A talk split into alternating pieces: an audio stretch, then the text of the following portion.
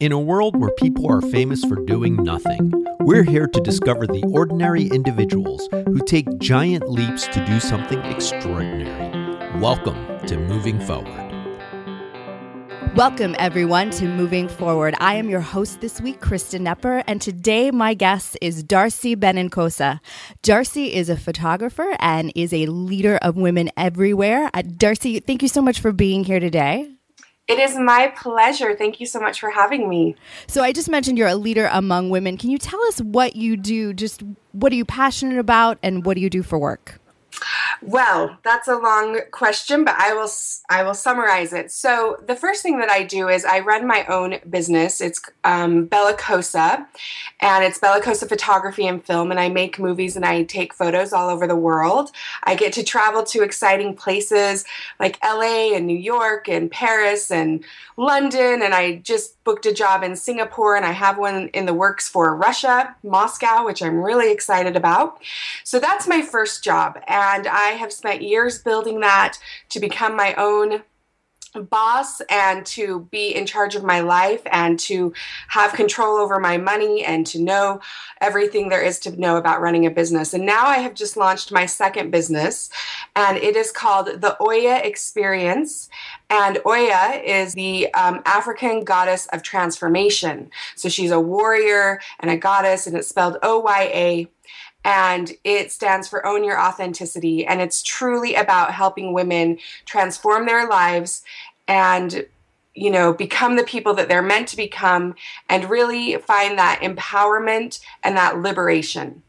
I love that. First, I want to hear a little bit more about your own story. So, you mentioned, you know, you're an entrepreneur. It took you years to build this business. You're in control of your money. So, tell us I know you were a school teacher previously. So, how did you make that big leap? I think it's a big leap for a lot of our listeners from steady employment, going to a job every day, to being in charge of your own destiny, as I like to say. It is such a big leap. And when you're on the other side before you've made the leap, it seems impossible to ever make that jump.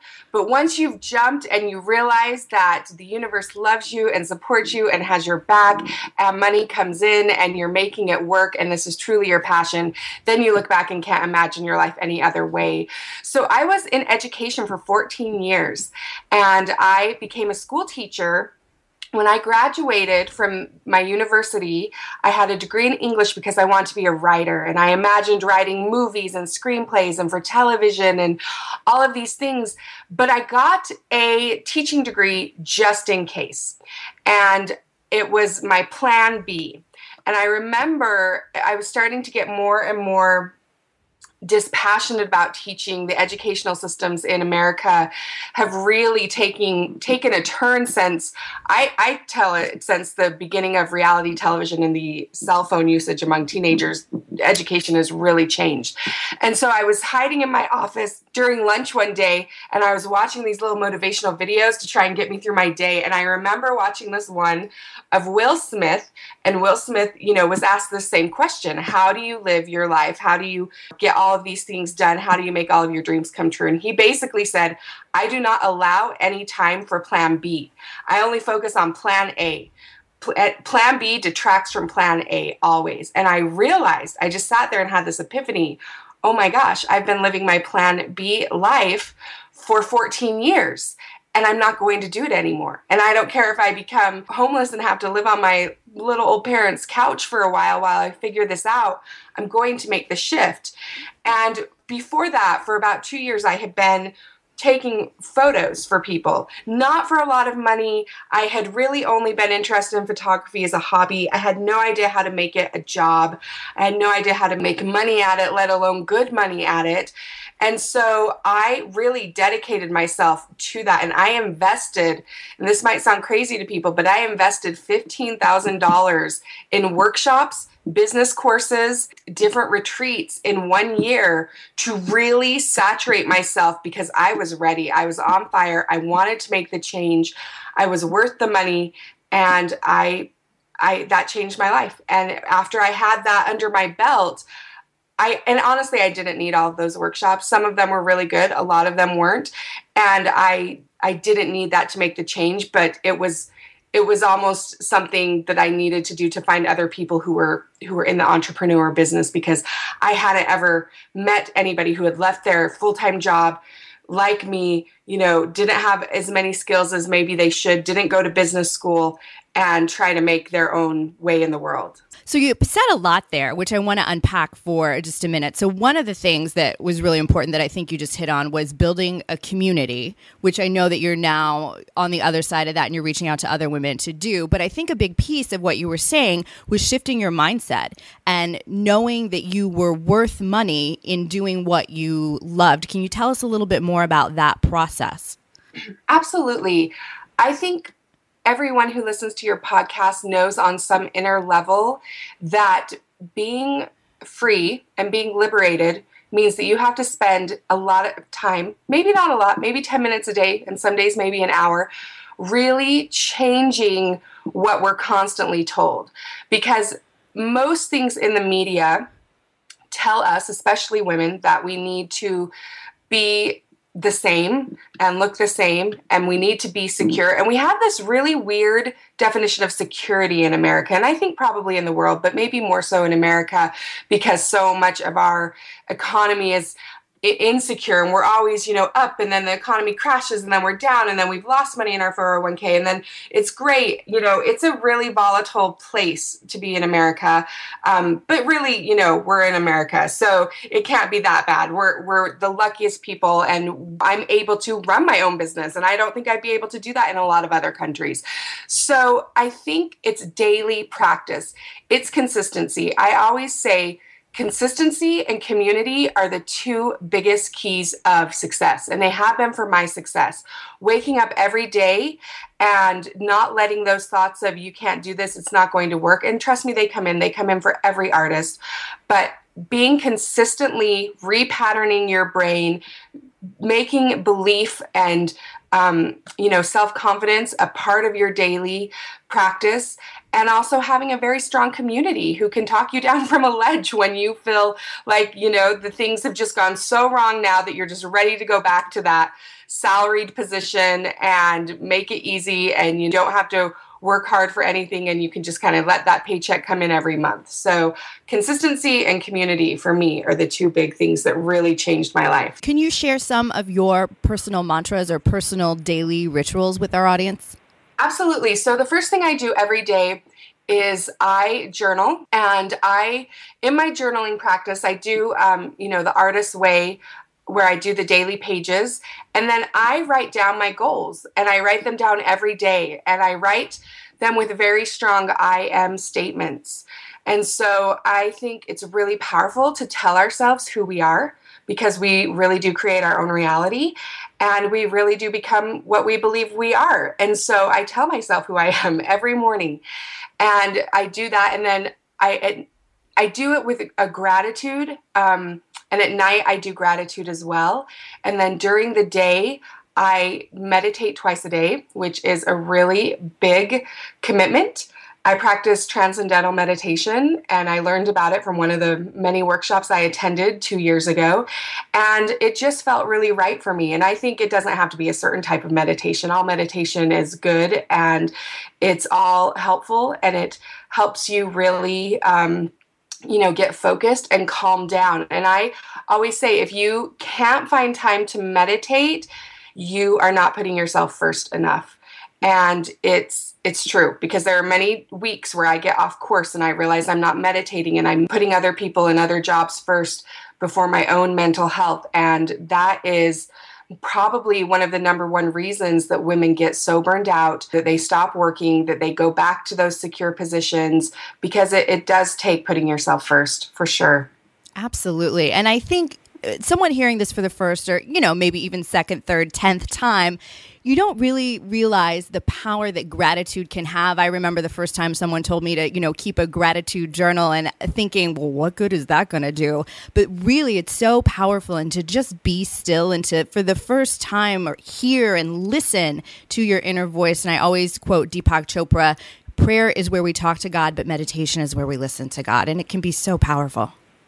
It's so powerful. And I love that quote too. And I, I agree with you. I think that we need to find time to listen because our intuition and our inner voice, whatever we call it, really tells us who we are and what we need to be doing. It really does. And you've mentioned that several times that you want to tell you who you actually are. And we have all these ideas coming and burdening us from society and the media in general. And I know that you've struggled with eating disorders from time to time. So, can you tell us about your journey there and how did you overcome that? Yeah, absolutely. I mean, I think I I started to have a really severe eating disorder at the age of 14 and this is you know it's a really vulnerable thing to talk about because it was spurred on by remembering some abuse that had happened in my childhood and I had blocked that out for 10 years. And then all of a sudden, I started having flashbacks, and I just felt really uncomfortable, and I wasn't sure if it was true or what had happened. And really, the way to get the most control in my life, in a sense, was just with eating. And so, you know, I, I became anorexic very quickly and had a really, really horrible mindset. I mean, women in food is so tied to our mindset and so tied to our worthiness and so tied to love and everybody who struggled with food has heard that a million times and so they know that but they don't really know how to get over that. And it's it's really hard you know it's hard.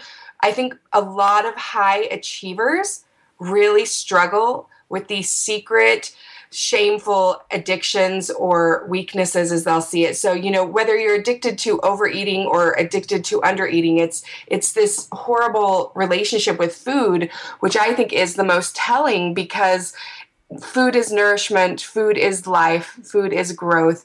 And when we can't get control of that, we feel out of control no matter how many successes we have in the rest of our life. The rest of my life, I was so successful business, travel, my home, my, you know, the things that I wanted, my friends, everything was so successful. And this eating disorder, which was from 14 until honestly, I'm, I feel like I'm still in recovery now, even though I have such a greater grasp on it than I ever have before. So it always seemed out of reach, but it has really taken a huge shift in my beliefs and a huge dedication to building new neural pathways in my brain um, to start the shift. And a lot of women, I think, don't know where to start the shift and they don't know how deeply trapped they are by the media, by their bodies, by their relationship with food, all of that. And it's a very scary thing and it's a very vulnerable thing. And I think it has a lot of shame and guilt around it because, especially when you become an adult, it's like, I really, I can't master the basic aspect of feeding myself. that seems crazy. Yeah. Well, you said a, a, lot there. And I think one of the things, as I've interviewed people, childhood traumas and childhood abuse is such a common theme. And we do try to mask it because, of course, we have a three, four, five year old brain that is attempting to deal with that type of abuse. So blocking it out is a very common thing. And then when it arises in adulthood or even adolescence, as it did with you, we're still in that three, four year old mindset trying to solve the problem rather than being able to, because our limbic system has been triggered, back up unpack it and figure out how to proceed from there. And you listed, you know, food is nourishment, but one of the things that I think, especially being Italian, food is love too. And so attempting to find love and uh, reward yourself with love in that way, especially as a female, it's oh, it's such an uphill battle. Oh my goodness, you're right. Food is love. Food is amazing and so it's so fun and it's really hard to feel like you don't deserve it. And there were many years where I felt bad, shameful, weak for eating anything a banana, an apple. Wow. Just eating, the act of eating itself was so entrenched in negativity for me that it made me feel horrible.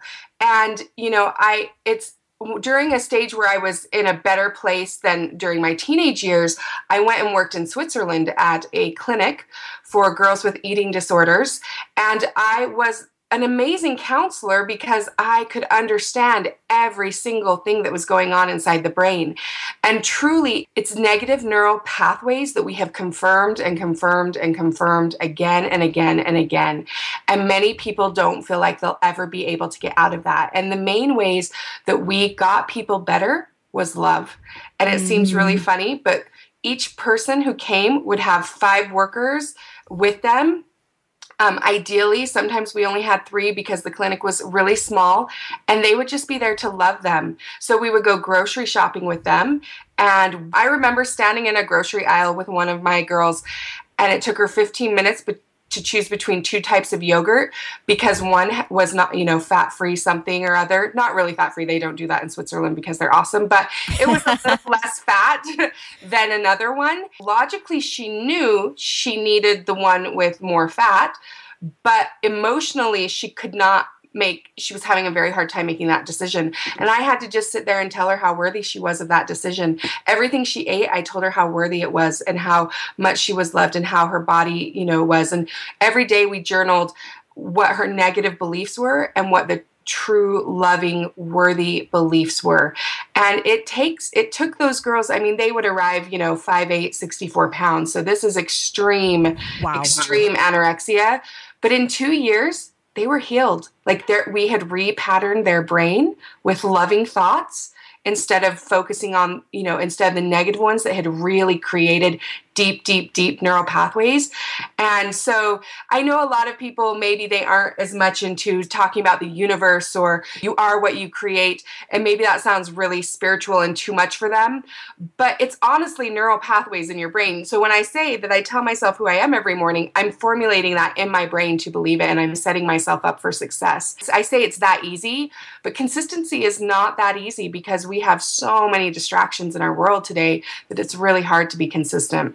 I think that's so true. And I always wonder, and it's funny you were talking earlier about the fact that you do this every day. You wake up with a mantra, you wake up with a ritual, and what happens when you don't meditate or when you don't write down your goals every day. And I had a couple of weeks prior where, you know, I slipped and I it was hard to get back on that path. And I was wondering, why do I put myself last? Why is it so easy to not do what I know is going to make me feel better? And I think more to the point for our listeners, what do you recommend to them as far as building the new neural pathways? As you mentioned, is is it the daily writing? Is it the meditation? Is there more to it that you would suggest? Well, first of all, I would say that nobody should feel bad for putting themselves last because basically our culture has been putting women last for centuries and it has been pounded into our belief system day after day after day. So it's really hard for women to put themselves first. There is very rarely anything that tells us put ourselves first.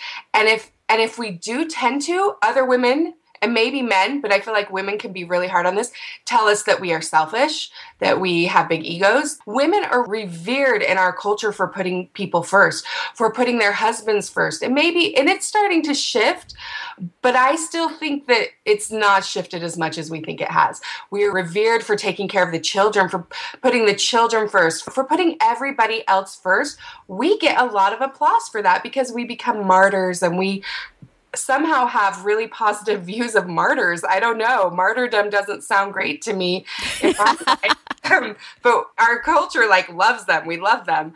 So um yeah, so you really have to get over this idea that you're being selfish or you know, I've really changed the way that word plays to me because I grew up in a culture where that was a really bad thing to be. And now I'm really happy if I can be selfish. And selfish doesn't mean, you know, stealing the last piece of bread out of somebody's hands or something. It means, hey, yeah, I do take time for myself every day to do this. And if I don't get to your email, I don't get to your email. And um, that's kind of where you have to put it. So, um, you talked about daily practices of doing that. And yes, there are the consistent things uh, that you do, and I can go into depth in more detail of that. But my personal thing is it's your emotion.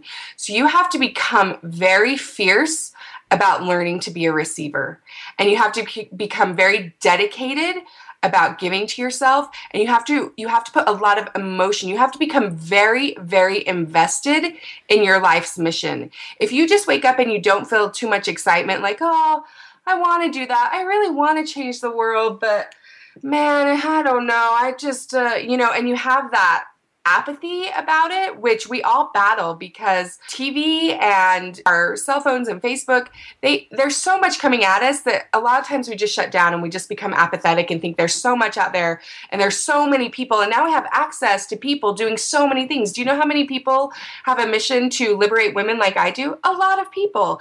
But when I look at there's 7 billion people on the planet and half of those are women, then I'm like, oh, it's not a lot of people who have this mission if there are 3 billion people to reach. So you have to become very, very much your own generator of your passion and your love and your energy and giving to yourself. And you can only be have that ongoing passion and energy and joy when you're taking care of yourself. You can't have any other way. If you're just shoving cake in your mouth every day you're not going to feel good you're not at all and it's and so there's but there's a connection because i know how much shoving cake in your mouth can be yeah. an addiction and a mental thing. And I've been there. I have shoved lots of cake in my mouth over lots of years. And so I can say that knowing that. And I also say it with complete honor to how hard it is for people to make that transition. And I don't think I have time to talk completely about making that transition because it's a lot to talk about. on this call, but I definitely do it with my coaching clients, and um, and I have a you know I have a an audio program where I really go into depth about how to make those changes. So it's really intense. So I just want to honor everybody out there. And I'm not trying to cause any embarrassment. And I don't want anybody to think, oh, it's easy for her to say because it has definitely been the hardest journey of my life. And it has not been easy at well, all. And I think that we as Americans, uh, Brene Brown has said this before, we are the most over medicated, in debt, uh, addicted adult society in the history of the world. And so many of us, you know, do, as you say, shove cake in our face. And it can be liquor, it can be relationships, it can be, you can be addicted to anything. But in order to numb our pain rather than sitting with it, being, as you said, and this blew my mind, fiercely receptive. And I love that because I think for women, we think we have to give, give, give, give. But the definition of femininity in large part is to receive. And we've so lost our sense of that. Oh, I know. Feminine energy is the best. I I am I am my masculine energy a lot of the time because I work with a lot of men in my business, and mostly men are successful in photography. Women tend to quit the business pretty early on because it is a really hard job. And when you start to get on these commercial shoots, I remember I got hired by a magazine and I was the first assistant, right? So I had been planning everything. I was waiting for this big wig photographer to come in. Then there were two other assistants as well, and they were both male, and the and the lead photographer was male. And so I'm in this really high, like this was my first legit magazine shoot. We were photographing all the Olympic hopefuls for the, the Winter Olympics two years ago. And so when we got in there and we were planning and I was in my masculine energy, then the lead photographer said, okay, well, and the first thing we need is coffee. And then they all looked to me. And I literally said, oh, I'm supposed to get the coffee. Um, I don't think I'm supposed to get the coffee, but it was interesting because they had all looked to me, the woman, about getting the coffee. So that's that's a little side note to say I get in my masculine energy a lot in work because I don't want people to just be like, oh yeah, that girl gets the coffee. And we have to be in that space. We have to be confident. We have to get really unemotional sometimes with some business dealings, and that's trickier for women. But our feminine energy is so so amazing. And i love feeling feminine. And feeling feminine that doesn't mean feeling weak or wearing pink or being delicate not being able to pick up my bags or something while i'm while i'm traveling. But it can be a very vulnerable a very receiving a very confident energy and it's this confidence that I adore. And it's this confidence that says, I am worthy and I am lovable and I deserve and I receive. And to to do that, it's a very brave, brave thing because I think feminine energy has gotten a mixed bag of definitions and interpretations in our society. So, yeah. Hey, moving forward listeners, if you're enjoying today's episode, consider supporting the podcast you can purchase a copy of the Corporate Cliches Adult Coloring Book or try out Amazon Prime or Audible using one of my affiliate links, which you can find in the write up for any of the episodes at bemovingforward.com. I yes, I and I think that's really important that you emphasize that that feminine femininity or feminine energy is not weakness. It's not being subordinate. These are, you know, two sides of the same coin and you need one in order to have the other and they're both of equal importance. And we both have both men and women have masculine and feminine energy and you have to decide when you're going to be in each. I certainly don't want to be masculine in my intimate relationships and i don't want to be feminine if i'm in the workforce especially in a male dominated role. And i think that there are probably a lot of women i certainly can relate to being in a room full of men and then looking at you to get the coffee. And it's a very demeaning thing when you've spent, you know, as you mentioned, the year you spent $15,000 taking workshops and classes. So this could be your profession. And I put myself through law school. And it can be really hurtful when you go in with everything you've got. You know, you have to be more than 100% because of the audience in which you're dealing with. And then that's how they choose to see you. Yeah, it can be. And there's a way you can deal with that pain. I mean, obviously, um, for me, and and honestly, it came from one of my best friends who is bl- a black male in our society, which we have seen as you know, especially we recently, yeah, a lot of issues with that. And he's 45 now, and he is one of the most successful people that I know.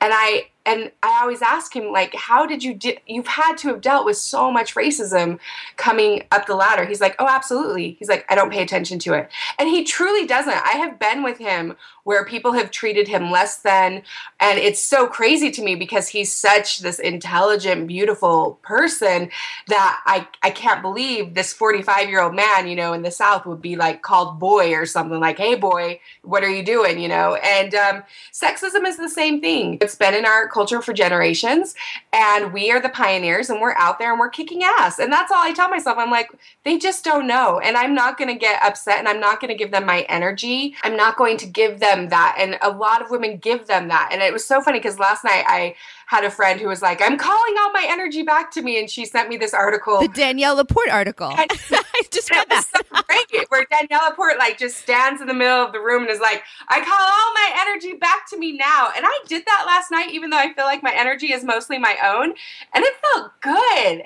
And so, yeah, sexism exists. Sure. I'm not going to pretend that these bad things don't exist, but I'm also not going to let it defeat me. I'm not going to let them get the better of me. I almost want to just pat them on their little heads and and say, "Aw, that's where you're at mentally." Okay, I see. Don't worry. I can I can deal with that. And I can, and we all can. And if we let it defeat us or go home and we shove ice cream in our faces because we feel so defeated, and sometimes we can shove ice cream in our face, yeah. then how's that moving us forward in life? And you and you and I have talked about this a lot too. The main way to be happy in life is to move forward. It's progress. So when you're making progress, you're going to be happy. And it's not like you're always in a forward motion. All of us are going to have serious setbacks and they're going to teach us too and it's and they're going to be hard and we don't have to be positive all the time negative feelings spur us to change when i was in my educational career sitting in that office dreading the next class coming in that was not a positive feeling it was a very negative uncomfortable unhappy feeling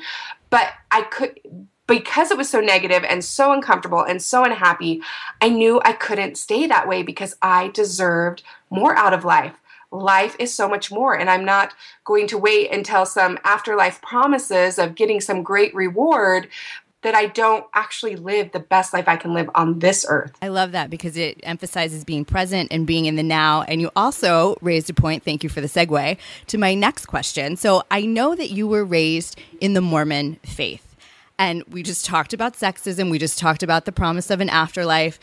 Tell us about your upbringing. Tell us how it influenced your adult life. How did you transition from that childhood to the life that you're living now? I will say to all the listeners that, and they'll all relate to this, that we have all been raised with methods of thinking that may or may not have been beneficial for us, even if our parents thought they were. So, what I will say about Mormonism First of all, I just have to make a clear little statement that it is such a misunderstood and innocent religion. It is it is really actually a very normal Christian religion. It's so similar to other religions, but it just has like an extra book and they're very very serious about their commandments. And some of their commandments are a little a little much. But when I was Mormon, the the thing I've done in my life is whatever I do, I'm the best at. So I was a really good Mormon. I was really good, and it taught me faith and compassion and humanity. And for a long time, I really believed that those virtues could only be found by going to church every week and by being really in a religion and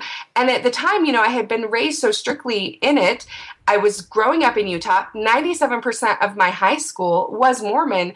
There was no other way to be. Like, I, I, didn't know how else to not be Mormon. And as I grew up and I started really traveling and looking and seeing what my spirituality was, well, you know, I really didn't believe that a religion should have. Con- complete control over a person's um, sexuality, which Mormonism really does. I think a lot of religions try to, but Mormonism is very successful at this. I, um, and this is another vulnerable thing, but I didn't leave Mormonism until I was 30, which is crazy. Thus, I was a 30 year old virgin because I did not have sex before that because you're not supposed to have sex outside of marriage. And I have definitely made up for it now.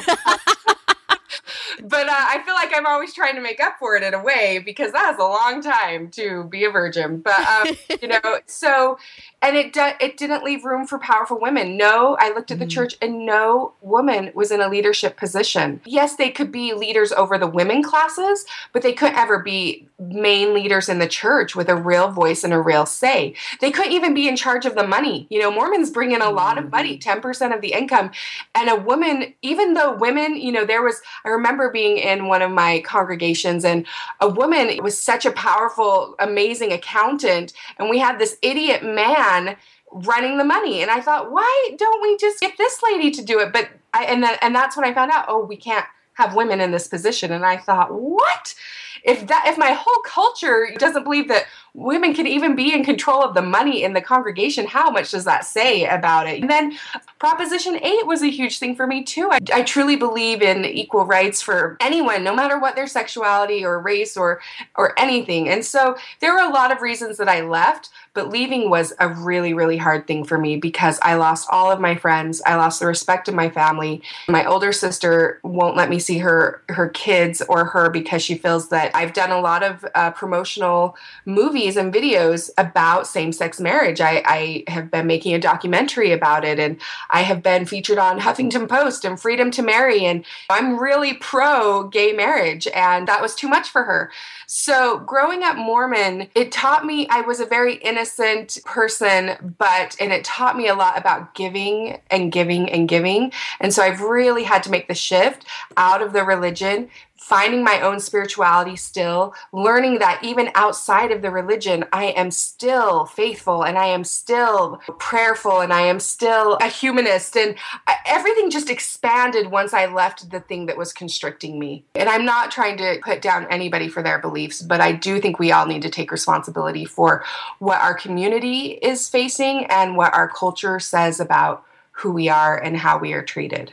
And I think there's something to be said about having your greatest fears realized, to lose your friends. I mean, I'm still stuck on the 97% of your high school. That's such a, a, homogeneous group. And to lose your friends and to have family reject you. I mean, these are the things that, you know, will really, uh, mentioning the limbic system again, but will trigger you. When you lose your tribe, you know, in uh, caveman days, when you lost your tribe, it meant certain death. So for you to do that and to stand in your own power, I cannot imagine the inner strength that that took.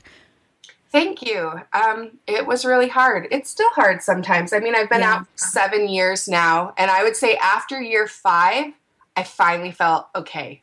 So mm-hmm. it was five years of really um, feeling, gosh, just ostracized and, and just really wishing that Mormonism had a space for those who aren't as much of a believers, but that they could still be inclusive. Mormons, and, and maybe a lot of people, each of us get into our tribes and we have a hard time expanding out of those. And the, the truth is, it's exactly the way my life was supposed to go. The experiences I had, and not all my experiences were traumatic in Mormonism. A lot of them were really lovely and really amazing. And now being outside of that, I feel like I just see the world in such a different way and that I am very strong and I I I just have no doubt that I can accomplish the things that I want. And again, it took repatterning neural pathways. But let, so let's go full circle because now, you know, you have overcome that. Now you're in a position where you are helping other women and I know uh, with your work with Oya, you are leading a retreat that is coming up. So tell our listeners about that.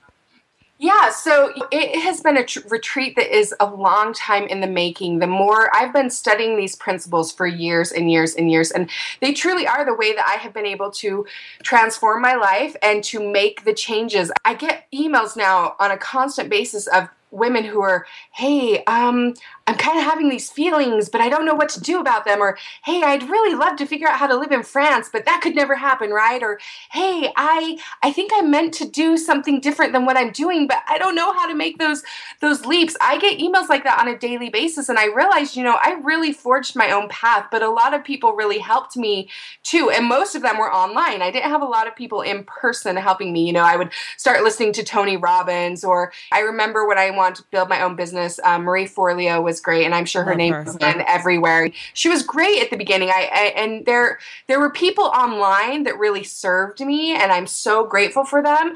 But I have very few people in my realm who were doing what I was doing. In fact, most of them were like you're crazy don't leave your full-time job what are you thinking? You've only you haven't even had you know when i left my full-time job the most money i had ever made on photography in a year was $16000 and that went all right back on it. And that was a lot to me. Like i had you know the years before that i was maybe like 5000 over the course of a year because i wasn't charging anything. And to leave it and the first year break six figures in a business is incredible because most it, businesses lose money their first year. They do and um, i really can't believe it happened. And it was my first full-time year in business i will say because i had a few months at the end of of 2013 where i had just started. But it was my first 2014 my first full-time year in business and i broke six figures. And so that took a lot of studying. And with the retreat what i want to do it's four days. And the first one is going to be held in the beautiful mountains of park city utah. And then after that we're going to start taking it around the globe because we want to add in a really cool vacation factor for people who maybe don't travel very much because tra- i'm really passionate about travel. I'm really passionate about seeing the world. I remember reading a quote by um, Mark Twain when I was younger that said travel is fatal to prejudice. And I truly Ooh. believe that. Yeah, I believe that when we see these other cultures and we visit and we get to know places, we really expand. I know people who have never left Utah. You know, in fact, my own mother, God bless her. I love her, little Mormon woman. She's 67 this year and she's never left the country. And she just got her first passport because I'm taking her to England to visit the sites of all of her um, relatives because Mormons are really into family history. So she is so excited. But the retreat is to start that community, to start a community where people are really invested in you creating the changes in your life. And it's really about liberation. So many women who, whether they've been raised in a religion or not, have very limited um, sexual identities. They really do. And so we talk a whole day about sexuality and we talk a whole day about money and investing and knowing where your money's going. And women again, not to generalize, but many of them put these things off because they think they can't understand them. And I did that too for a long time because I'm a creative person.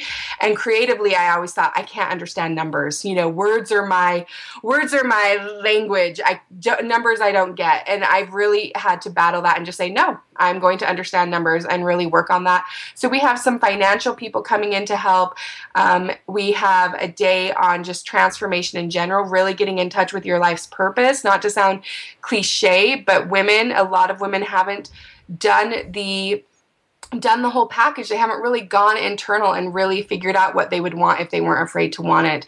And some of them mm. have, but they're still afraid to want it or they still right. don't think it can happen. And so we talk about how to create your life, basically how to change your patterns so that you can set yourself up for success and the things that you need to do. Now it's not it's not therapy and I'm not going to, you know, counsel I'm not going to counsel anybody to go get a divorce. Like I would never Um, I might do that. No, I'm kidding. I'm kidding. but I will. But you know, we will focus on the tools where they can make the right decision. You know, they can make their decision for their life that will be the most beneficial to them. So I'm really excited for it. It, it takes place in October this year in in Park City. So yeah, it's going to be amazing. And we'll have the exact dates and the link for the application up on the VU Avant website as well. Yay! Interested? Yes, definitely.